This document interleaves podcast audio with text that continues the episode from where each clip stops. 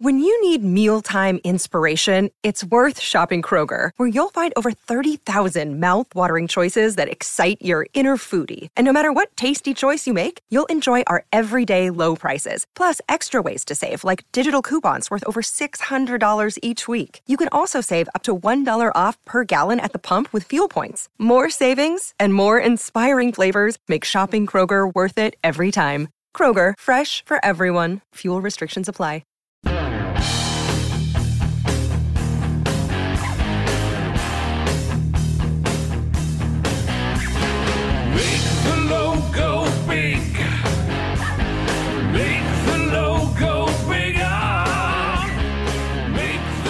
Hey everybody, welcome back to the show, Confessions of a Creative Director, the number one podcast for creative directors, made by a creative director, for creative directors, for people aspiring to be creative directors, and anybody in between. I don't know if we're the number one podcast for creative directors, but we should be, shouldn't we? So you can help with that. That would be really cool. Subscribe to the podcast, tell your friends about it.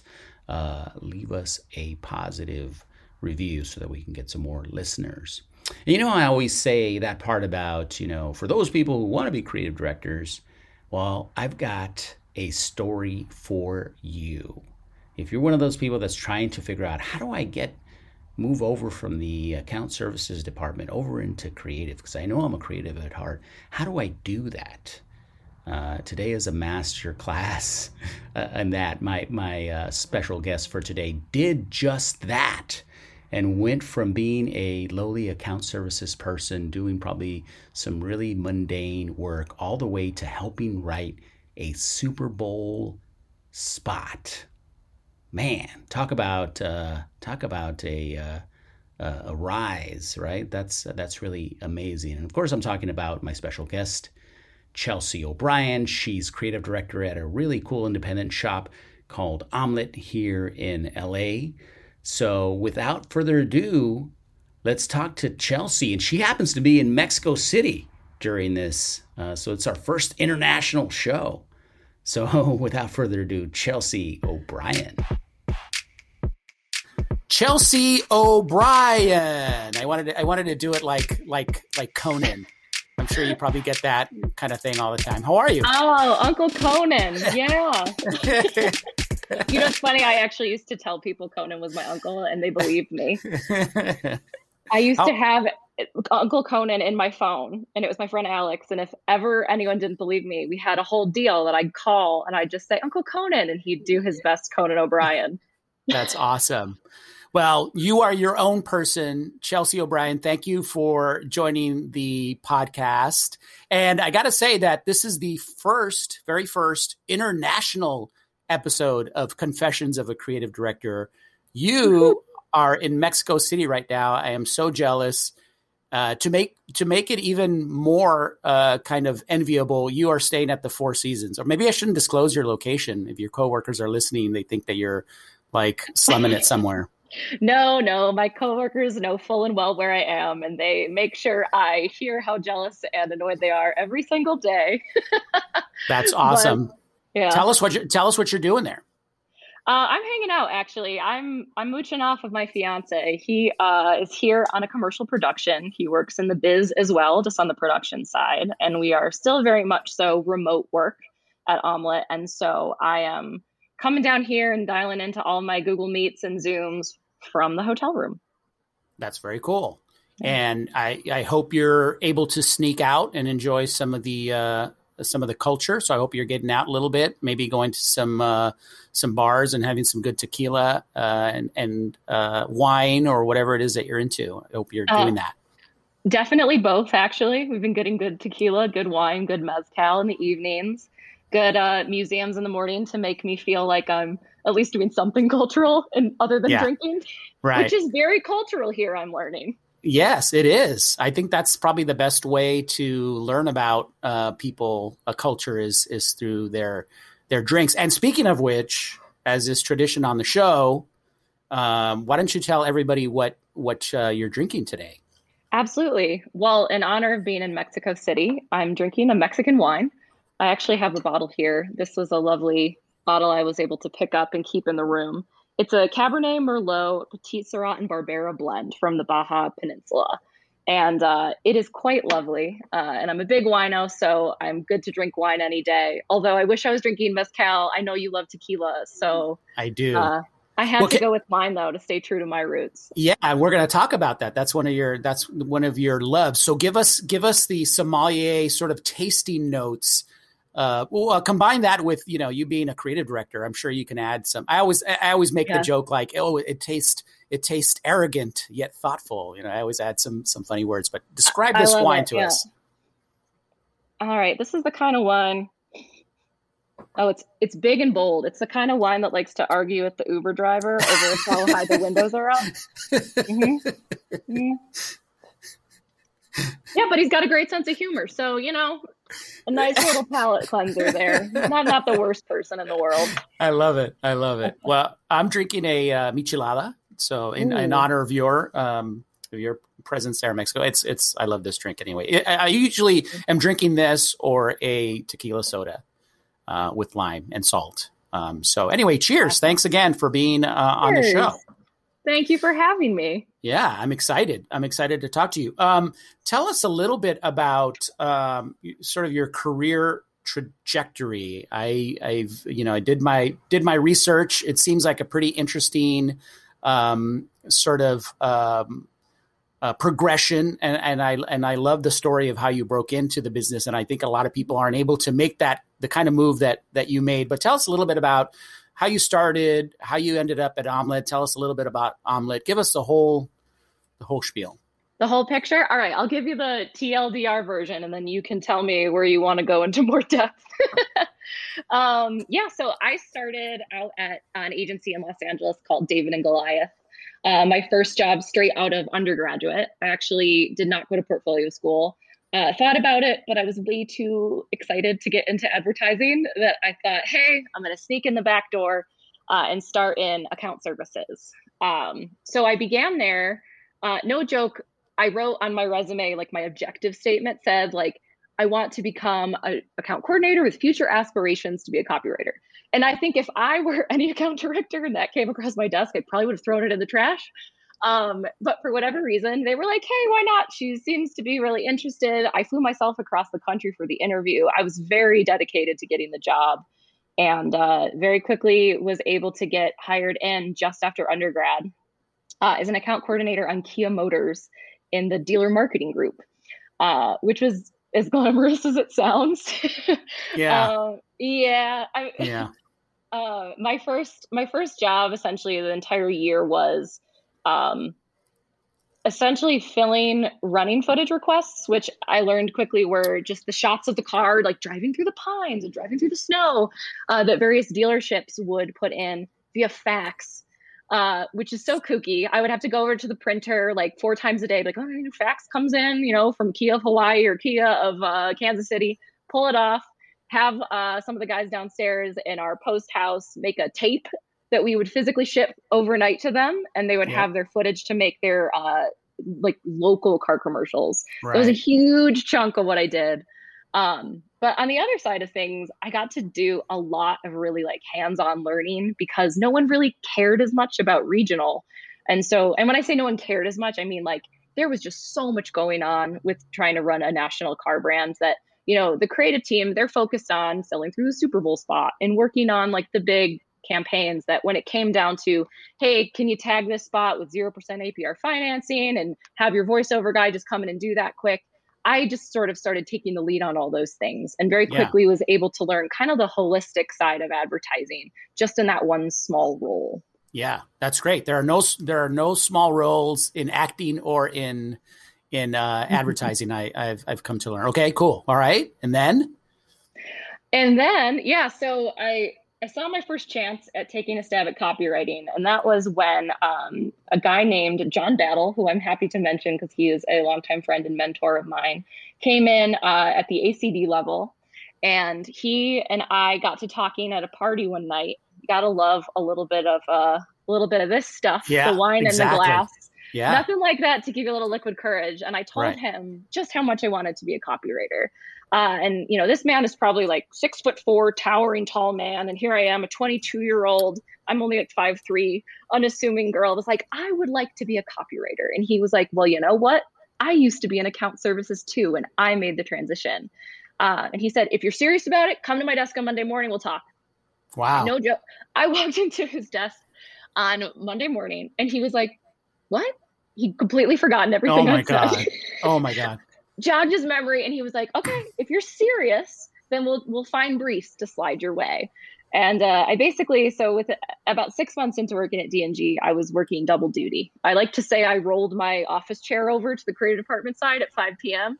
I don't know if it was really that ceremonious, but I've said it that way so many times now, I believe it's true. Yeah. But I started working on a lot of different pitches. I helped them win the California Lottery account. I helped them win the Carl's Jr. account. And finally, after about 6 months of that, they said, you know what, let's make this official. And they handed me a MacBook in place of my PC. That's the big, that's when you know you've made it, right? When you make the switch from a crappy PC to a MacBook, you're like, I've arrived. Like, there's a lighter computer and a heavier salary. And I was like, this is amazing. Yeah. And did any of the folks that you were leaving behind sort of give you a sideways glance or anything like, I think, or give you any shit?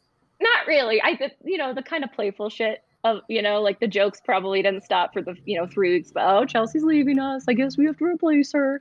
But you know what, like they were able to find a great person to fill the role. It just, for a little bit I was there to help with the transition, and I was happy to help with the transition because honestly, the first 3 weeks I just stared at an empty Word doc and waited for someone to tell me to do something. Right. Yeah. So then from David and Goliath, which, by the way, is incredible shop, where did you go to next? From D&G, I went over to Crispin, to CPB LA shop, which was such an awesome thing for me. I had, at the time, so this was 2012, Crispin was definitely like on the decline, was kind of past its prime, but still a very reputable shop. But, I had grown up just admiring Crispin and everything they'd done. And just, I remember seeing Bogusky on the cover of Fast Company when I was in college and thinking, oh, my God, I need to work for this man. And when the LA shop opened, it was this beautiful opportunity because, it had the ability to be a big shop owned by a holding company like MDC Partners, but also ran itself kind of like a small shop. We felt very independent, and we had a lot of great opportunities. So I went over there, primarily worked in the beginning on the Old Navy and Grey Poupon accounts.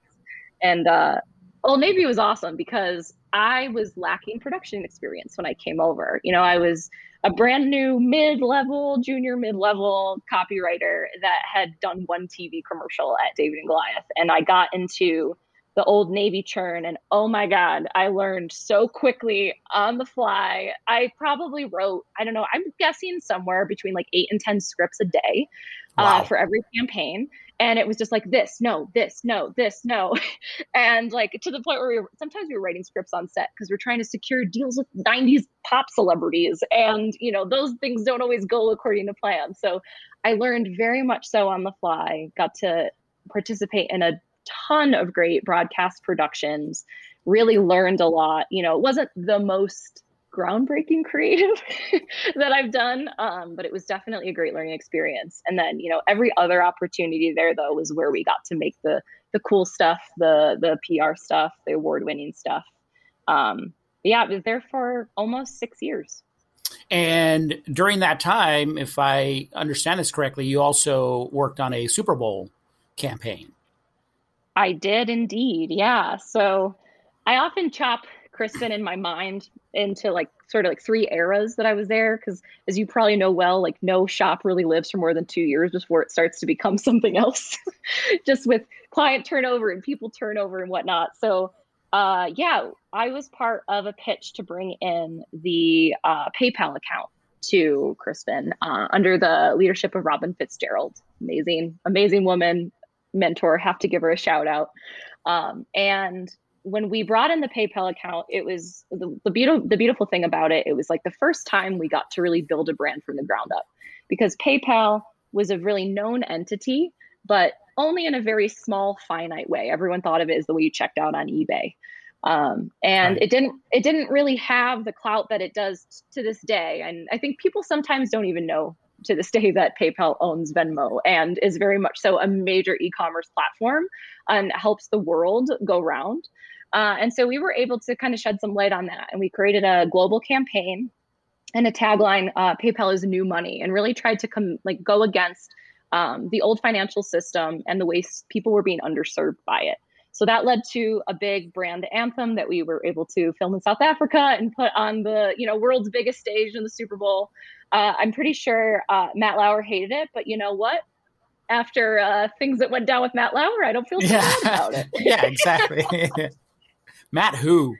Yeah. Matt who? That's cool. That's pretty cool. I mean, not a lot of people can say that they've worked on a Super Bowl campaign. So that's awesome. Okay. Then what was the next step?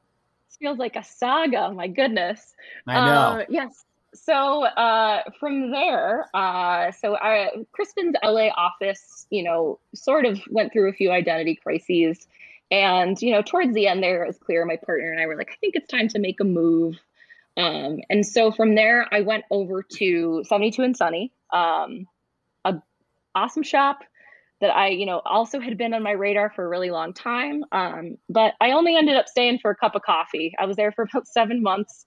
Working on the Google account, and it was just clear I needed to find something that was more my speed, and also more akin to my job level that I had felt I was at the time. Okay. What was the role that you took there? It was still, was it? Yeah. Yeah. So I had worked at Crispin my way up to being creative director. And I will say that also came in a very fly by to the seat of your pants kind of way. I was working on Infinity Motors. And at the time, we didn't really have a whole bunch of creatives there. So I was sort of my own boss. So I was like a creative director, creative directing my own work, if you will. So in terms of my ability to interface with clients and sell work through and produce work, had all of those skills, check.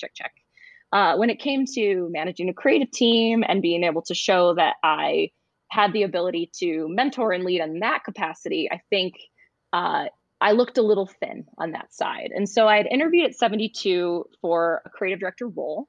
And I think they just sort of squinted at me and didn't necessarily think I was up to the caliber that they look for out of creatives. And, they don't lie.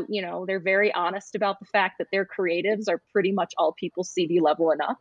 I think that's part of how they make the great work they do. So there's a lot of people there that are amazing creatives that have been creative directors before at shops. And they come in and they don't even have ACD level there. They actually have senior level. Is the jump from that to CD. So I came in as a senior copywriter, which was a little bit of a tough pill to swallow for me. It was humbling. I thought, well, maybe I'm not a creative director and maybe this isn't, this is the right thing for me. And it's, I was working on the Google brand and it was just, all of the things was like, I gotta give this a shot. Right. And it just became very clear very quickly that I had undervalued myself. And I had not listened to that small part of me that said, you're worth more than this and you can contribute more. And, everyone there was great and very much so respected my ideas, but there were so many layers to getting work sold through that I wasn't used to. Remember, I was a creative director with no boss and no creatives. And suddenly I was a senior writer with a CD, a GCD, an ECD, a strategist that thought he was a CD, a CCO. And I was like, and then clients. Yeah. And I'm like, this isn't what I want. I want to be at a place where I can lead and affect change and learn how to manage people. And so when a recruiter called, 7 months later about a job at Omelette, I had to say yes to interviewing. And, it's been an amazing fit for close to 3 years. That's very cool. That's very cool. And what would you say, before we jump into some other topics here, what would you say is sort of the secret sauce over at Omelette, or what is it that you guys really hang your hat on? Oh, the age-old question, right? The secret recipe. I think, honestly, what Omelette really does so well is not believing that we have some sort of proprietary formula that we try to sell to people. Yeah. I think anyone that works at Omelette always says over and over again that I'm here because of the people and how wonderful the people are. And we do have one phrase that we say that is a little TM-y, if you will, but we like to say that we have the empathy of insiders and the perspective of outsiders. And every time we look at work, look at a brief, talk to a new client, we really try to play both of those parts well and to understand and empathize with not only them, but also with their diehard fans and why people love them so much. And then on the other side, be able to come in and give a perspective when someone's maybe a little too close to something and provide, you know, a true recommendation that is, you know, maybe not nice, but is kind. Right. Okay. I like that. That's a good sort of way to think about it. So now that you've had all this experience, you sort of were a creative director and then you sort of got knocked down a little bit, right? And you started questioning yourself and am I a creative director? You know, what do you think the role of or what have you come to learn is the role of a creative director? What is, you know, what are we doing? What should we be doing? Sure. Yeah. I mean, I think that, you know, temporary setback actually really showed me that there's two very distinct sides to being a creative director. You know, one is really the ability to mentor creatives, to foster talent, to find that little something in an idea, help push it along. That side of things is very important. But on the other side of things, and the thing that I think I was able to develop earlier on in my career is really serving kind of as that bridge, if you will, between the client and the creatives. I think, you know, we all too often think about that role as being the job of the account person, right? Or the brand team. And that is true. Like they are the true liaison, if you will, between agency and client. That is the very definition of their job. But I think it's almost just as important, if not more so important, for the creative director to play that role too. Because if the CD is not looking out for the wants and needs of the clients, understanding them, empathizing, understanding the why behind why they might feel a certain way, focus on those relationships, then I think it's impossible to look out for the integrity of the work. Yeah. Because ultimately those two things, they should work together, right? They should be the same goal. You want your clients to be happy and your clients would be happy if they had a product that they were proud of.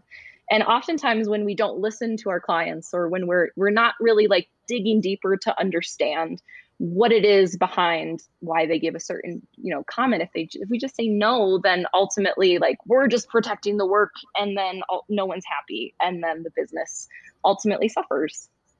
Yeah. And do you find also, this is something that I try to impart on my teams as well, right? Because it is easy for us to be like, well, the account team didn't sell this idea right, or they didn't give us the right feedback or whatever it is. Do you find also do you encourage your team to kind of to form those relationships with the client, or do you think that it's strictly just for the creative director, or how close do you bring them in to that relationship directly with the client? Because sometimes I think that things do get lost in translation, you know, back and forth between the account team and the creative team, or from the client to the account lead, right? They didn't hear something, or they interpreted it a certain way.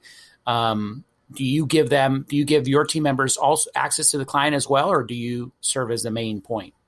Oh, absolutely. No, I'm all about being on a level playing field as a single team working in service of the work.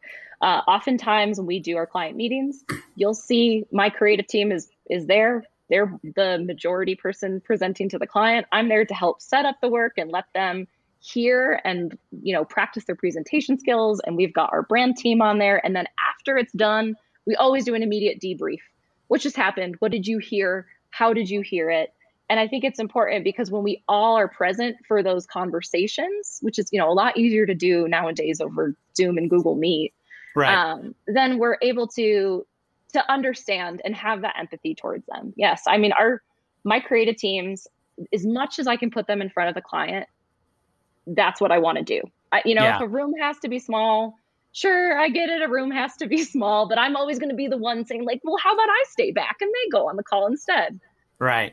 That never That's flies. That's great. It doesn't fly all the time. No, it's usually got to be all of us. But yeah, it's important for creative teams to get face time with the clients. Otherwise, how are you going to learn? Yeah, how are you going to learn? How are you also going to take? How are you going to take the feedback, right? Because again, sometimes we're getting feedback from the account team, right? And you may, as a creative person, you might be thinking, well, did the client really say that? Or are they interpreting in a different way?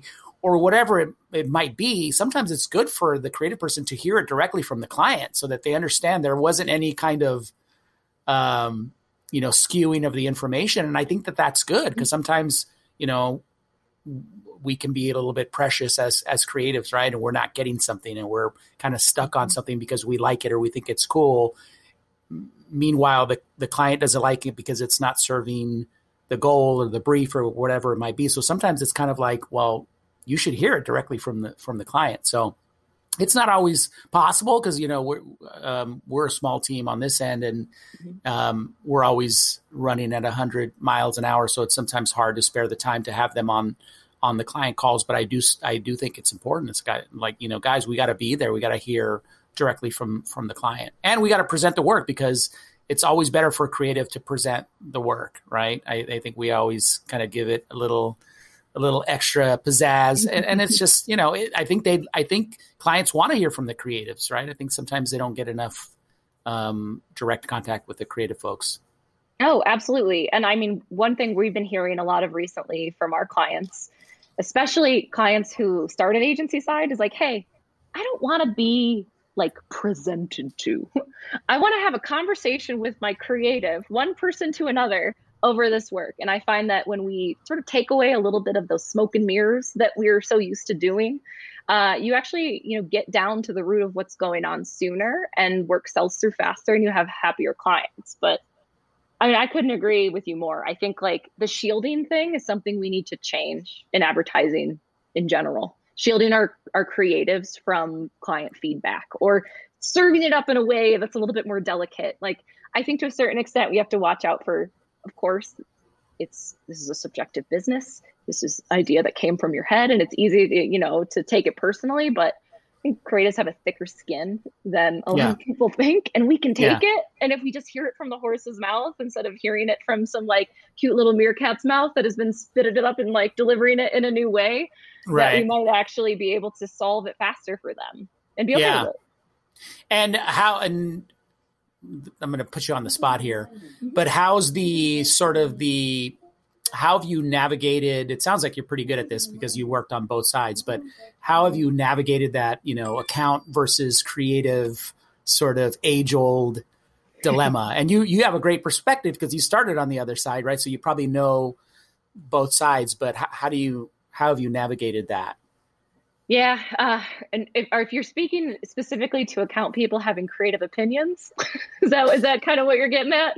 Yeah, part of it, and and I mean, I have this session that I do that I haven't done in a while, which I need to do, and it's called "Creatives Are Lazy and Account People Don't Do Anything All Day," and other misconceptions about our business, or something like that, right? Mm-hmm. And it just kind of talks about both sides, right? Because I think at the end of the day, we just don't understand, we don't have empathy for each of the sides, right? Each of the sides has its own perks, and each of the sides has its own dilemmas, right? So I think that's part of it, right? The over the shoulder on the creative side, it's like the over the shoulder thing with account folks where they're kind of like, if you're on a deadline, they're standing behind you like, oh, I think the logo needs to be bigger, Classic. And it's funny because I always, the example that I use is like, never in a million years would I presume to stand over the shoulder of an account person as they're writing an email to their client going,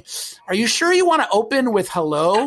Seems kind of formal, don't you think? Like maybe an hola. Oh, can we start doing that, please? Like I would love that. Never in a million years would you do that. But for some reason, maybe it's because what we do is seen as really fun and exciting that everybody wants in on it. But it's just weird to me. Like I would never do that. Yeah. So To get back to your sort of follow-up question, yeah, I think it's that just the relationship in general, right? We need everything right now.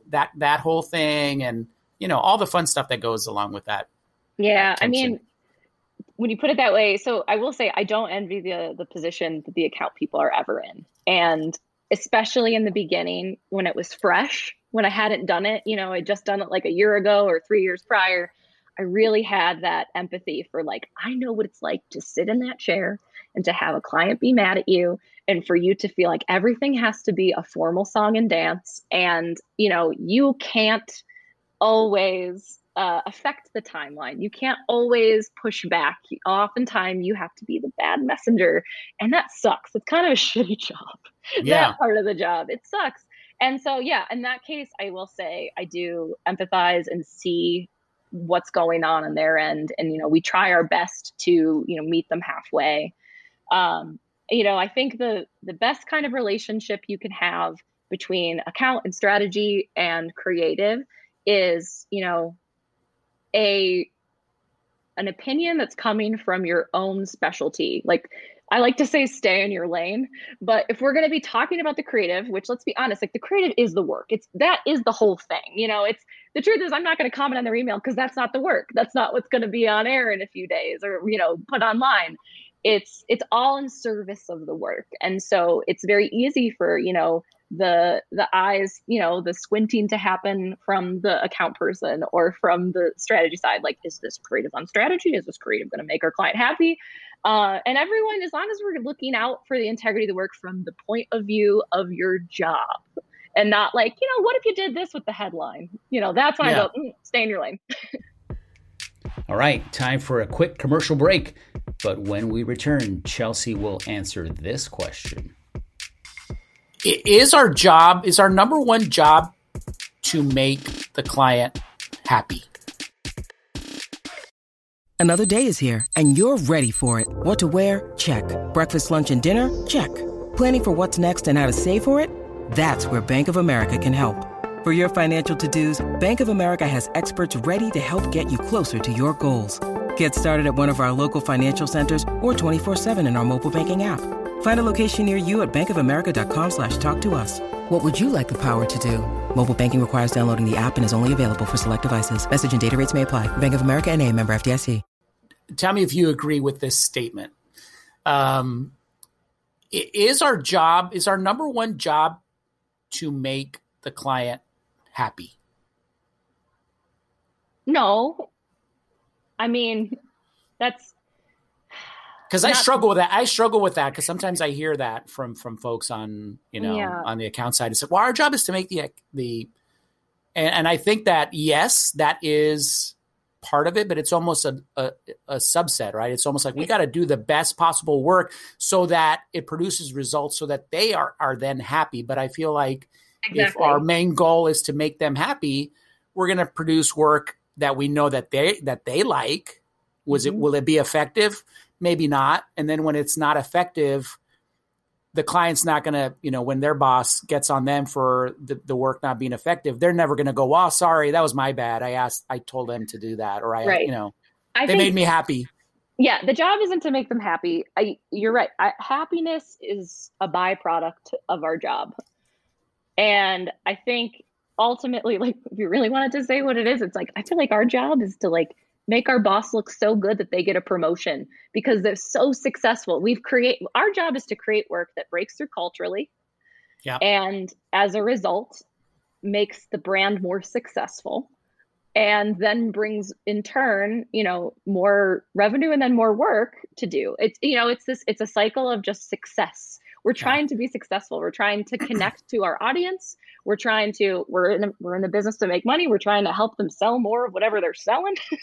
And we're trying to do it in a way that connects with people. And, if all of those things fall into place, then yes, our clients going to ultimately be happy, but it's not about making them happy in the moment, just saying yes to everything or doing something because they think it's right. That comes back to the, don't be nice, be kind to them. So sometimes that means telling them something they don't want to hear because ultimately it's in service of making better work that will be better for them. Cool. Yeah. So how would you describe your creative process? What does it look like? I always ask guests, like, if you had to map it out as an image, what does it look like? This is the part where I'm going to come off as like such a dopey, dry creative. No, I mean, I think everybody's, it's all different. This, which is why I love doing the show, because everybody's got a different perspective. But no, I listened to some of your past episodes, and I hear everyone talk about like, oh, the mess, the beauty, the art, the leave me alone. I'll come back to you when I got it. And, I think to a certain extent that is true. And it's true for a lot of people. But I'm very much so like a left and right brained equal parts person. I think probably that's why I was like comfortable with the idea of account work in my past. But I'm a pretty linear creative. I love the brief. I worship the brief. And if I don't like the brief, I make my own brief. But for me, I love coming from like an observation. The best work always comes out of something that's true. And, if you can comment from that direction, the work's going to naturally fall out of it in a very linear way. Right. And I do find, I'm a writer. That's my background. Not much of a visual person. I've gotten better out of, just being around it and also needing to, now that I'm at the point of my career where I have to comment on both. Yeah. But, for me, I find that, when I'm stuck or when I'm just going, I just write. I just write words down on a paper, stream of consciousness thinking. Oftentimes that's in the form of like a manifesto or a script. I think in words. Yeah, that's right. I think in lengthy, lofty paragraphs. And I'll often find that as I'm writing, I will start to understand what I'm saying and what I'm thinking. And it will get sharper and sharper and sharper until finally I will like land on a sentence and I'll be like, well, that's it. And then I'll go back and I'll rewrite the whole thing to better serve that big aha moment that I've had. Right. And so that sounds like it's pretty specific when you're working on a certain type of work. But let's just say I'm trying to figure out, because the type of work that we do at the agency that I work for is a little bit different, right? So when you're trying to just generate a lot of ideas, let's say a lot of campaign ideas, How do you run your team? Like, what do you have them do, or how do you start the process? Obviously, it sounds like you're really big on the brief, which I am too. And then where do you go from there? What do you do? How do you set them loose? Yeah, I mean, and every brief can be different. So, sometimes you don't need to start with like the big giant platform. But I've always been a believer in platform level thinking first. And so oftentimes, like for round one, if we're working on, a big campaign, I want them to come in with like an idea first, like a concept, a conceptual thought that can then translate itself into different types of ways to bring that idea to life, whether that's through a script, through an action, brand acts we focus on a lot, a various form of digital media that can show and demonstrate that idea in an interesting way. And I often find that that's, still the smartest way in. Sometimes the brief is, we just need a big, digital object to sell this. And it's very straightforward. And sometimes in that case, it's just like, all right, let's just get inspired. Like, let's just start to look at different mediums and different ways in. So in that case, it's not as linear, because you can come in from a truth, you can come in from a medium and just say like, well, what if we just said like, hey, what can we do with AR? Let's just think about that, and try to build out 360 by checking those like deliverable boxes. But again, here I am saying checking boxes, again, linear in my brain, like, we have it all? Do we have it all like mapped out? And then sometimes too, like, the really weird way in is I use this method called oblique strategies. I don't know if you ever heard of this. I got it from a podcast many years ago. And essentially, oblique strategies is this concept where there's a website you can go. I think it's called like oblicard.com. It may have changed its URL recently, but a just very bizarre, strange sentence is thrown at you. And you just start to think about and solve the problem in that way. And we use that as like a jumping off point a lot of times for free thinking brainstorms. Sometimes like when an idea doesn't have a brief, or we just want to bring some proactive thinking to a client, we'll go and we will throw it up And it's like, whatever you see, you just have to react to. So like, sometimes it'll be like the darkness lies within. And then you're like, all right, so if you start from the inside and you just start kind of going from there, and often it will become, you know, barely a shadow of what that initial sentence was. But It's just a different way to get your brain thinking, especially when, you know, if you are like me, you have a tendency to think linearly. If you've been on an account for a while, you can get in a rut of like, well, this is the formula that works. Yeah. So it breaks you out of it. That's cool. I love stuff like that. I love tools and just introducing sort of play elements to the creative process, or just, you know, you got to do something, right? Because the thing that I hate the most is like, hey, we're all getting on the phone and having a brainstorm, or on Zoom and and I'm like, that is the worst way to come up with ideas, because it's usually the loud people like me that take up all the time, and, you know, and then you have somebody with really great ideas that's, you know, sitting in the corner and doesn't want to say anything. So I loved, like, let's have some kind of process. Let's not, you know, just sit on Zoom and shout out ideas. Let's answer some questions. Let's generate sticky notes, you know, and put them up on a wall. You can do that all digitally now, right? Or let's write a press release of what this successful campaign would be, how somebody would write about it after it was already done, right? To see if that'll generate. Do something, like, you know, take a different approach than just sitting there and like, well, what if we did this? Yeah. Which I just don't think would work. So if I asked, you know, if I pulled people aside from your team and said, tell me how Chelsea works, like how does she work, or what's, you know, what would they say? What do you think they would say about your sort of your creative direction style? Oh, I would really hope that they would say that I'm not just the type of creative director that goes, keep pushing it. Yeah. I don't know. You might have to call them up and ask them. I mean, I like to think that I pride myself on trying very hard to give intelligent feedback. I will say it is very hard in the moment. It is not easy, and it's slightly nerve-wracking when you're staring at an idea and you don't yet know what to do with it. You don't really know what to say about it. And oftentimes I find that if I feel that way, I'll just tell them that. I'll just say, you know, I think there's something in this idea, but there's something not quite right about it. I don't have my finger on it yet. I'm like, but let me sit with it, and I'm going to get back to you on it. And often I find that if we move on to the next idea and there's like the nugget there that's working, I'll then be able to say, you know, what's not working about this idea, but could work.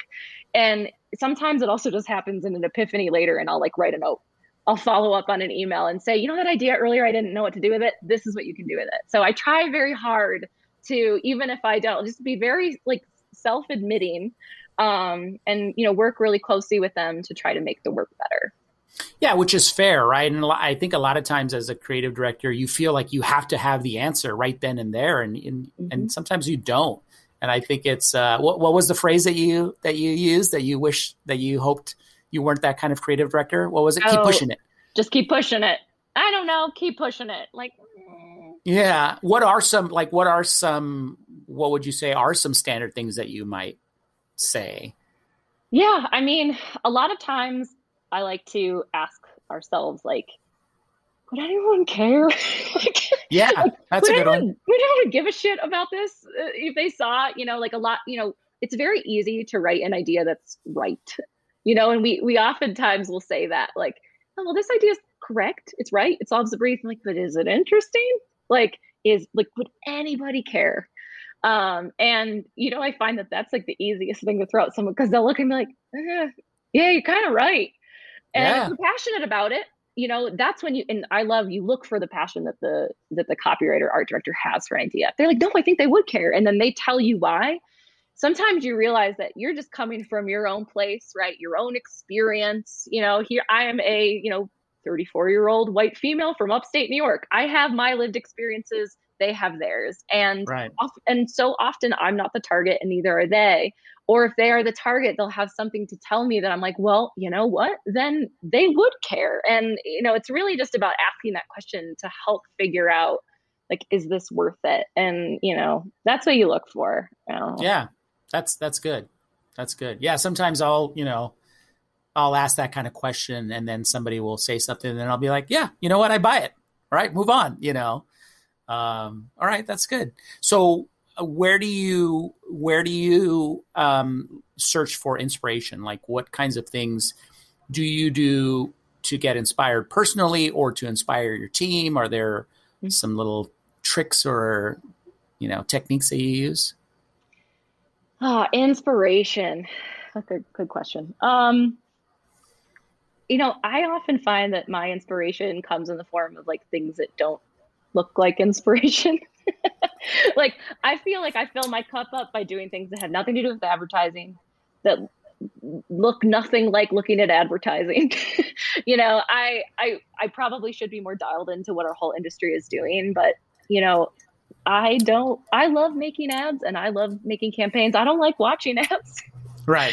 And so I often find that like the best inspiration I get is, you know, by living my life, going out and doing things, taking a break, coming back and, you know, indulging in other forms of content that, you know, serve you. I love listening to podcasts. I love watching television series, you know, that kind of stuff. Like, you can draw inspiration from anything, anywhere. And it doesn't always have to be like, I saw this type treatment on the True Detective opening and we should use it. And I'm not talking about that kind of inspiration. Right. I'm talking about just like a certain sense of feeling and creativity that's just like, oh, I just want to be better because people are doing things I've never seen before and they're so cool. Yeah. No, no. Right. Is that much of an answer? Absolutely. And is that what you impart on your team? Like, get out there and just do stuff? Or, you know, now that we're still out on Zoom, we started actually, a few of us started going back into the office, not a bunch, but now we kind of shut down again. But, you know, is that what you encourage your team to do when they're stuck, you know, or looking for inspiration? Yeah. I mean, definitely. I think like the time is, you know, always of the essence. I wish I could just say, just go off for a week and come back with the answer. It's always like for the next 8 hours until we meet again.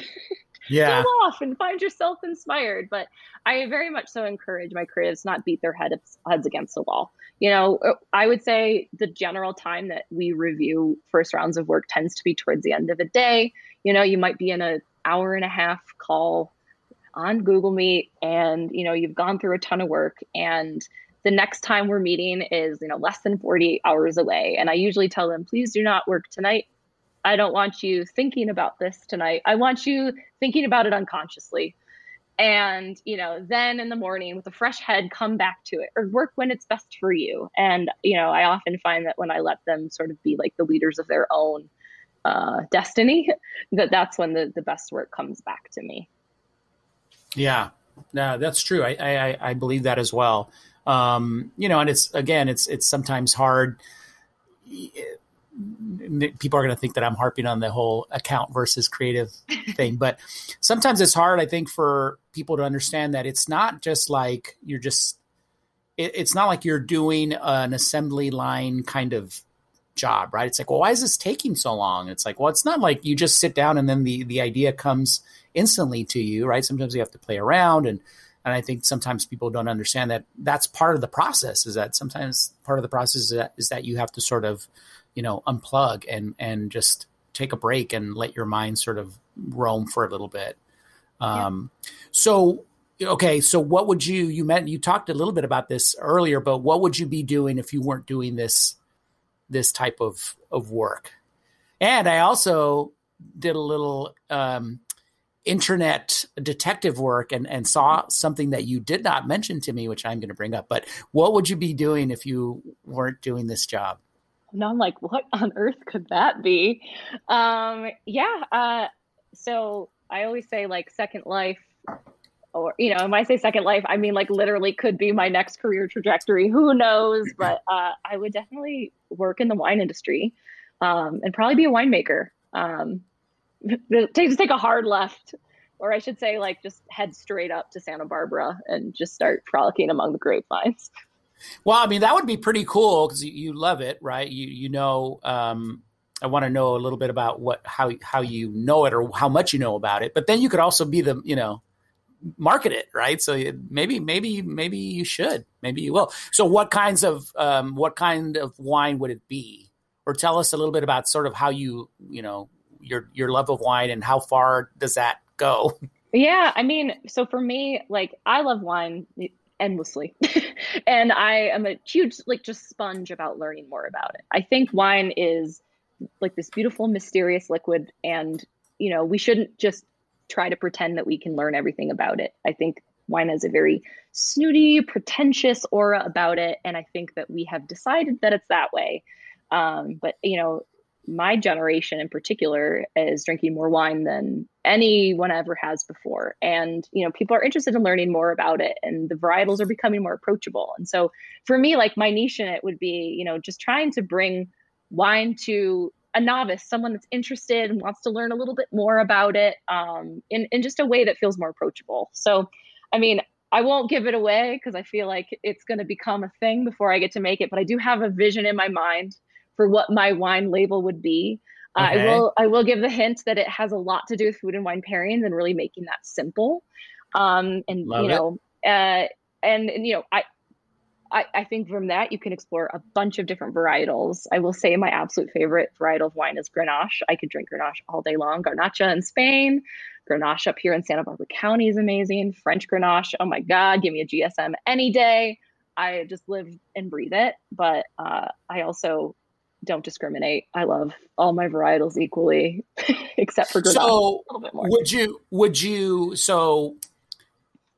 Would you literally want to make it, like, grow the grapes and make it, or be someone that kind of goes around and finds, cause I think that there's people that just kind of find the wines, right, and then package them or whatever. Is that, would you want to grow them and everything? Grow the grapes and everything? I would. It's a great question. Cause there's so many ways in which you can make a bottle of wine. And you're right. Like, it could literally just be being like that and then just give it a label.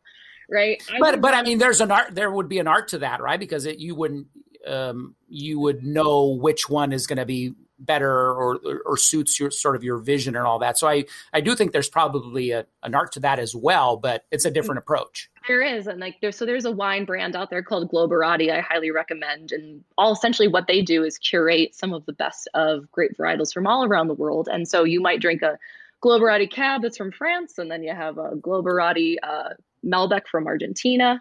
So that's one way to go about it. And there is an art form to that. And I think, you know, what they're doing to bring more wines from around the world to other people is awesome.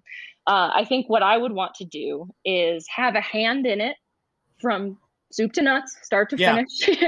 But I'm also not going to pretend I am a viticulturalist or an enologist. So I would want to do that with help. So I would essentially want to do, you know, keep it local. I'm very much so in love with not just the Central Coast, but some of the grapes that we're growing in, like, Los Angeles County as well. Yep.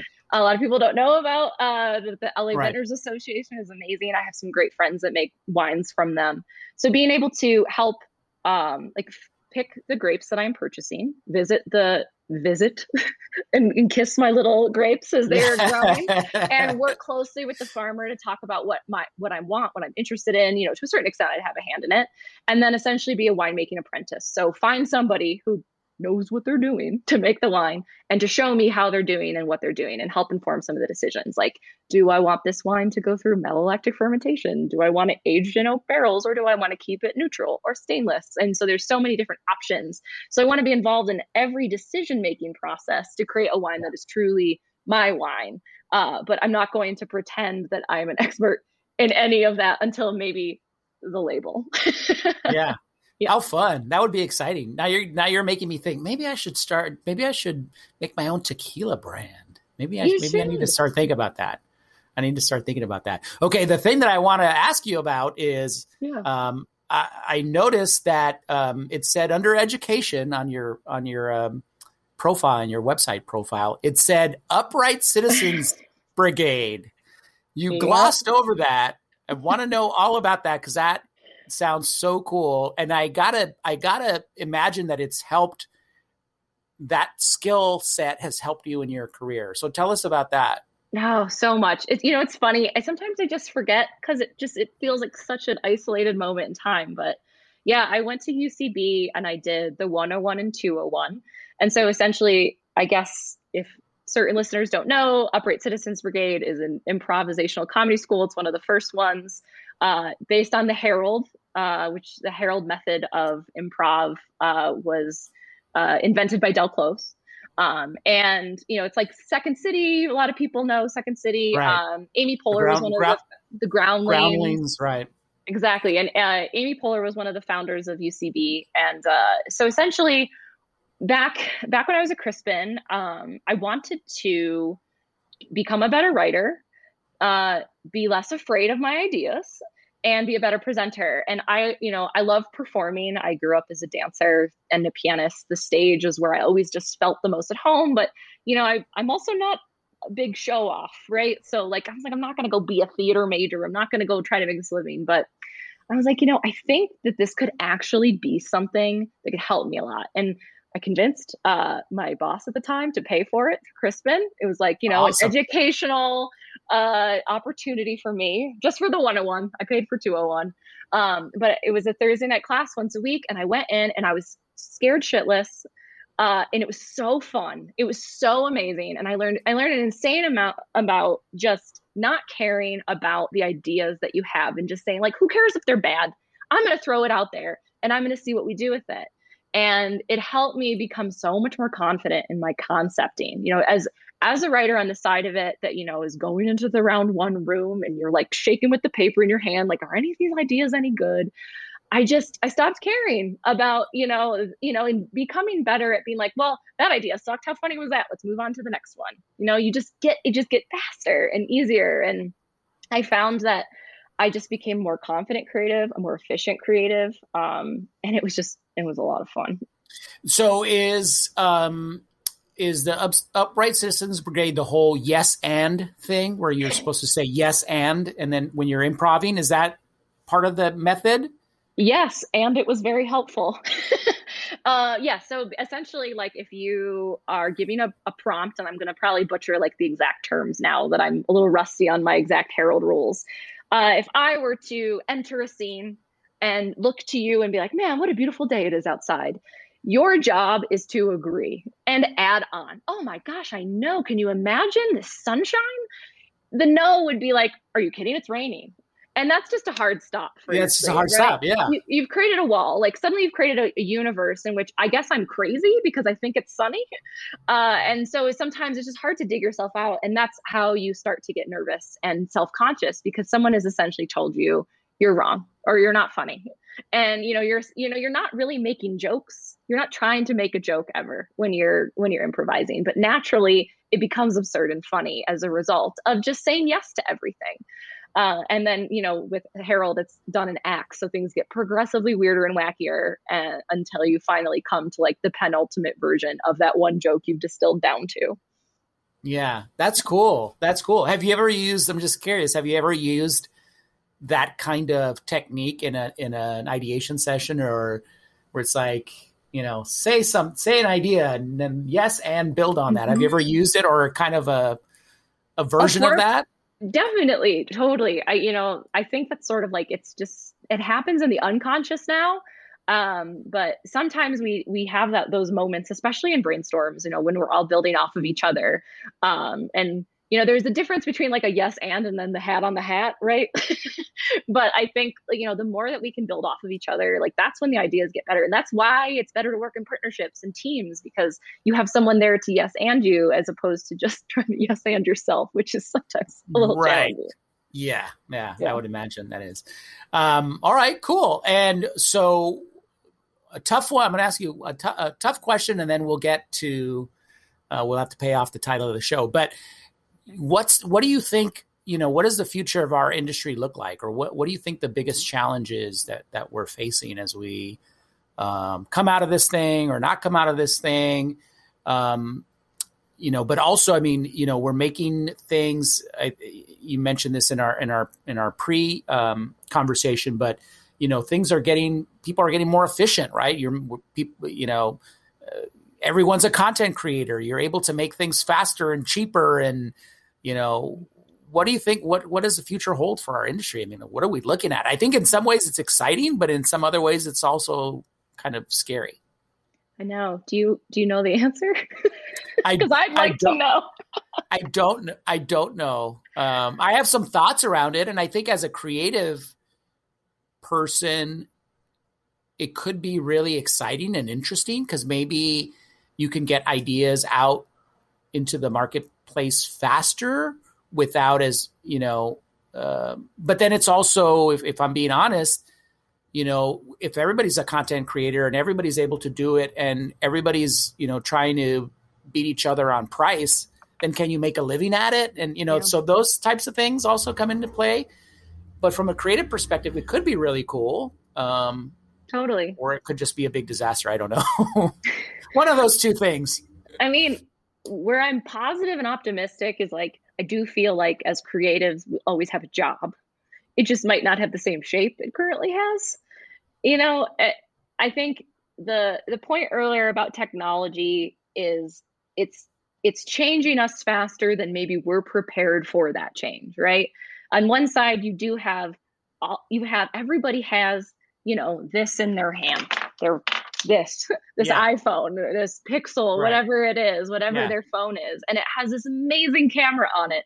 And everyone has editing software and everyone can be their own voiceover. And it's amazing some of this content that we're seeing coming out of Gen Z. People that aren't even 18 yet are able to create work faster that looks pretty slick.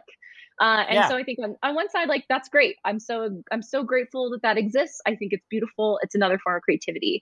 You know, I think where push comes to shove is, you know, the magic sauce that they're not able to create, or production companies aren't able to create by cutting out the agency entirely, is like the full perspective, right? You know, as creatives, you know, we work in shops that also have people there that are like analyzing the business, analyzing big data and interpreting it and figuring out like, what is the truth that comes out of this? And you've got these super smart strategists. And truthfully, that is a lot of overhead and cost.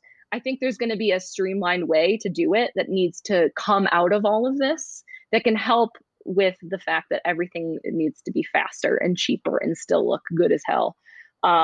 There's going to be, you know, some sort of breaking point, but I don't think we're ever going to see a point where we just go, let's just use the kid with the iPhone, you know, because they can try it, but they're not going to get the same kind of result.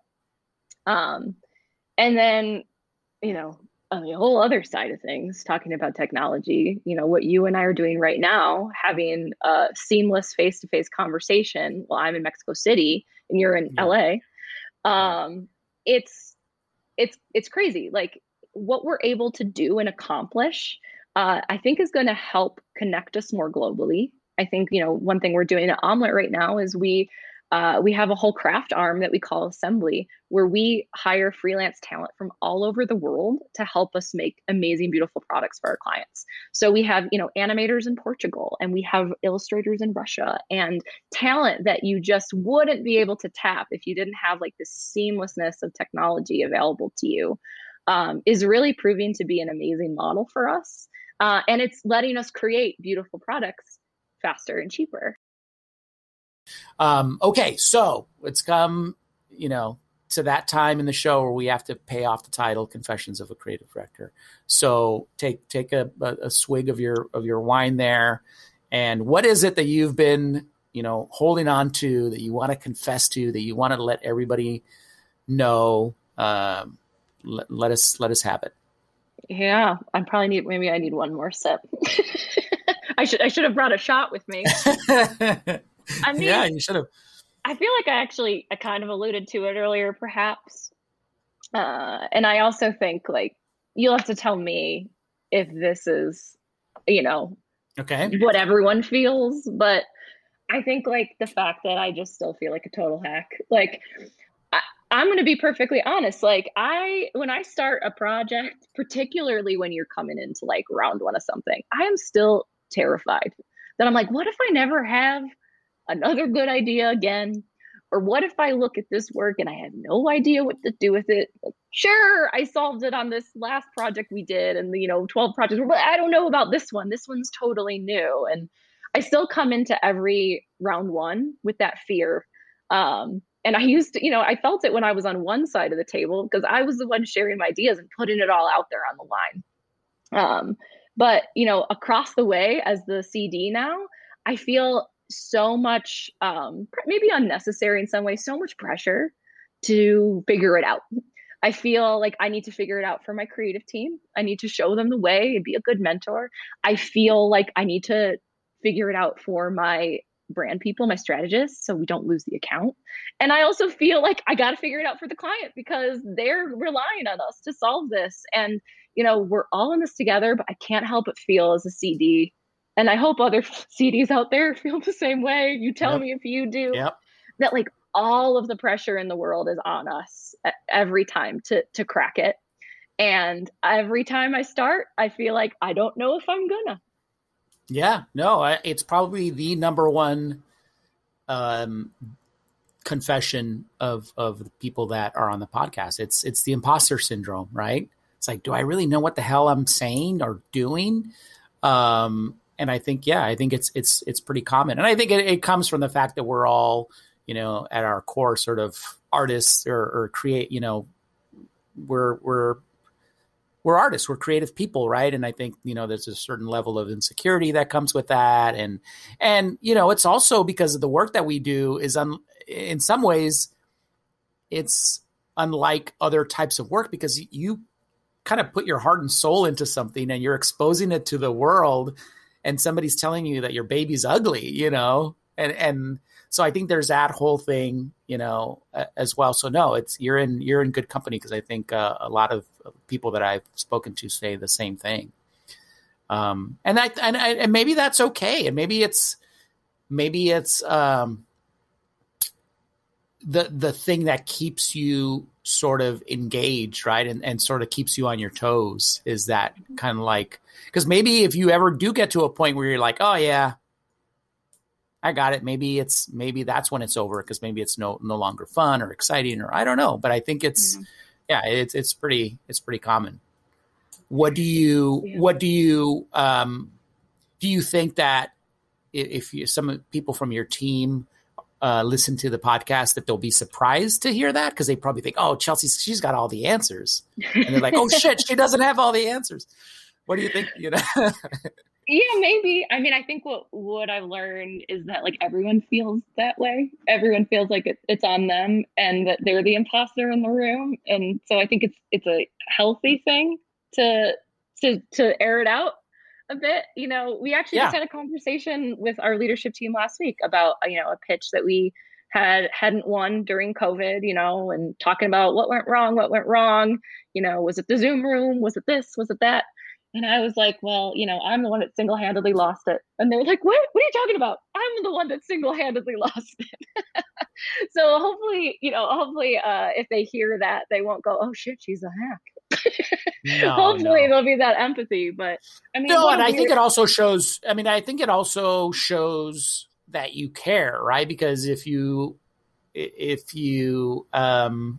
maybe if you didn't feel that way, then it was like on autopilot or you just don't care, you know? So yeah, that's interesting. So what did they other people were taking the blame for it and say, no, it was me. And no, is that what happened? Yeah. I think there's, you know, everyone feels in some way responsible. And then we realize that it's just a combination of all the factors. I think pitching during COVID was a really tough thing. Pitching is just a bunch of tiles to a bunch of tiles that may or may not be paying attention is really hard because you lose the magic of what I think we do the best at Omelette, which is like, hey, we're a small indie shop. You know, we don't necessarily have the rap sheet of other places or the big, robust intelligence department that can do all this for you. And like where we shine is in relationships and in giving them that little something in the room. And when we couldn't have a room, it was just a challenging thing. I mean, this, like, what a weird ass business this is. It's like, we're making art to make business. And it's just like those two things, they naturally do not connect. And so, you know, it's hard when you take away the human aspect of it.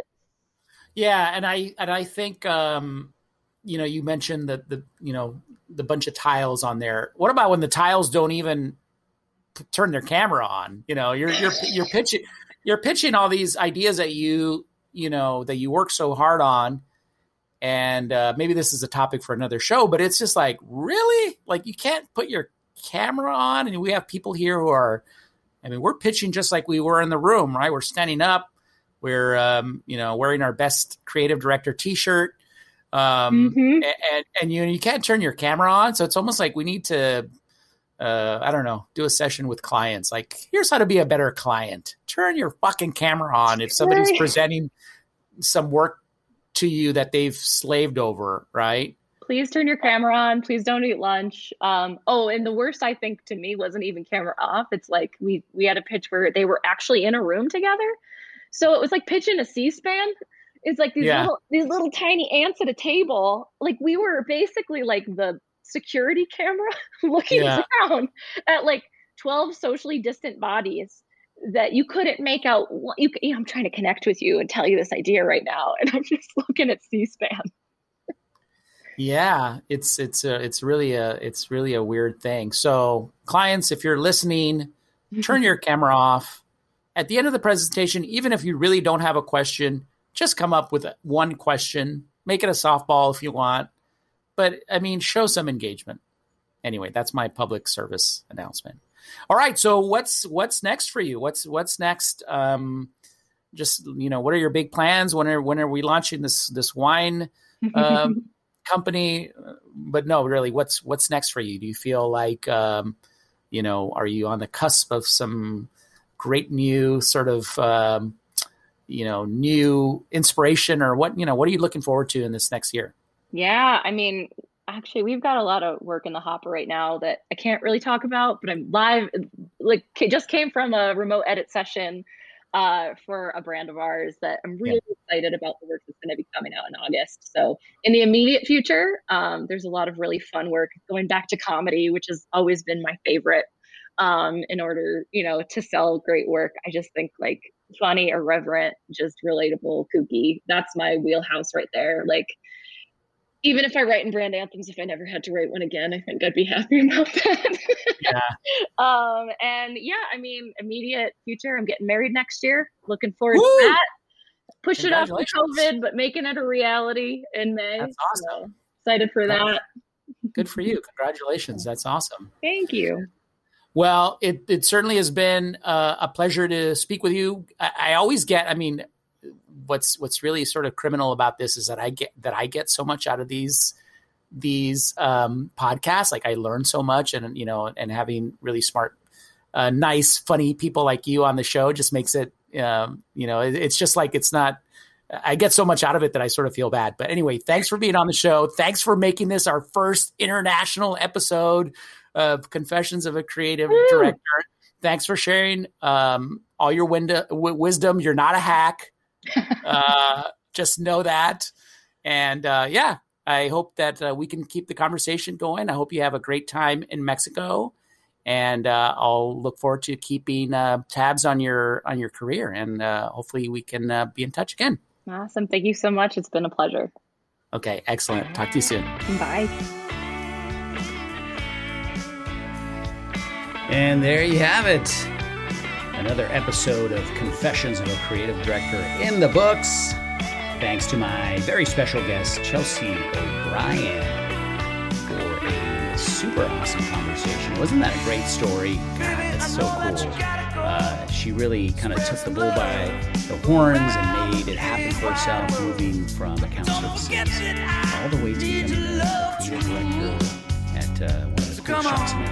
Working on a Super Bowl spot. A lot of people can say that. So that's really cool. I love her approach. She's so smart, so funny. And definitely somebody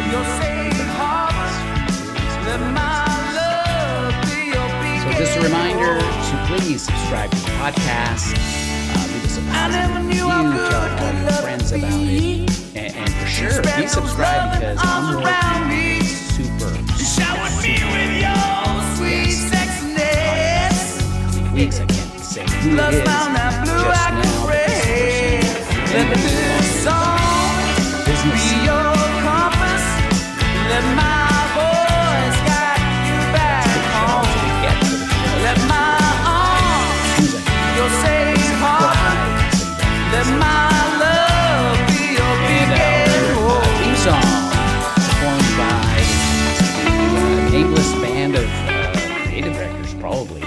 song called know, still don't know, probably will never know who this band is, but thank you so much for creating the best intro to this show that I could ever have.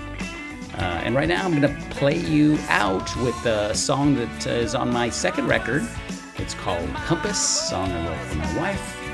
And until next time, peace and creativity.